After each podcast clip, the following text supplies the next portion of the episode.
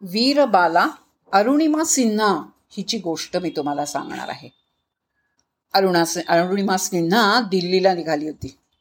रेल्वेनं निघाली होती. प्रवासामध्ये तिचा डोळा लागला. तेवढ्यात चार पाच गुंडांनी तिच्या गळ्यातली चेन चोरण्यासाठी तिच्यावर हल्ला केला.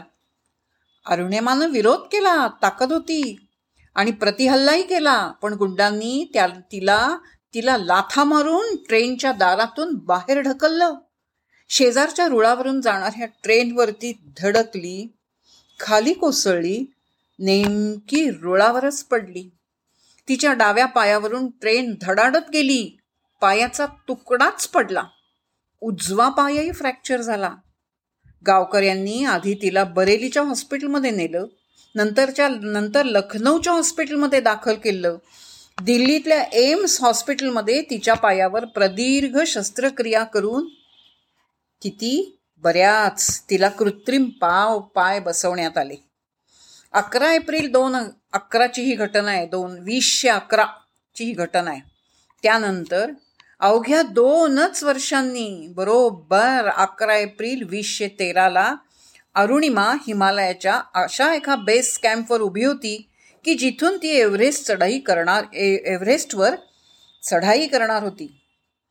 पुढचे चाळीस दिवस अथक खडतर गिर्यारोहण करून एकवीस मे वीसशे तेरा रोजी सकाळी दहा वाजून पंचावन्न मिनिटांनी अणुरिमा जगातल्या सर्वोच्च ठिकाणी उभी होती.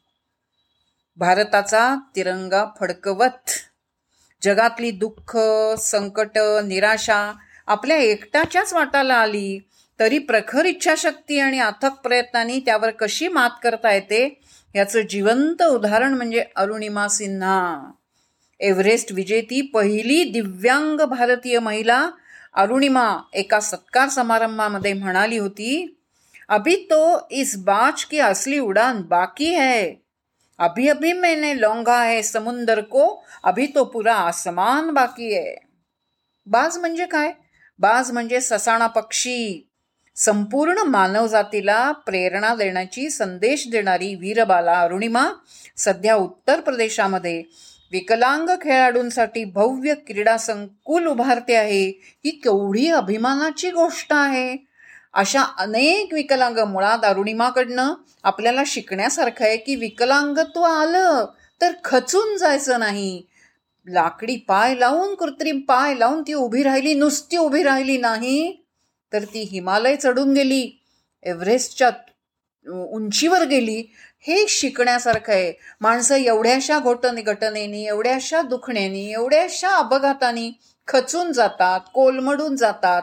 अरुणिमाचं उदाहरण आपल्याला किती प्रेरणा देणार आहे की काही करा खचून जाऊ नका उभे राहा. आणि ती उभी राहिली नाही तिने उभं राहून त्यासाठी खूप मोठं संकुल उभं केलं अशांसाठीच. हा खूप मोठा गुण तिला तिचा आपल्यासाठी घेण्यासारखा गुण आहे.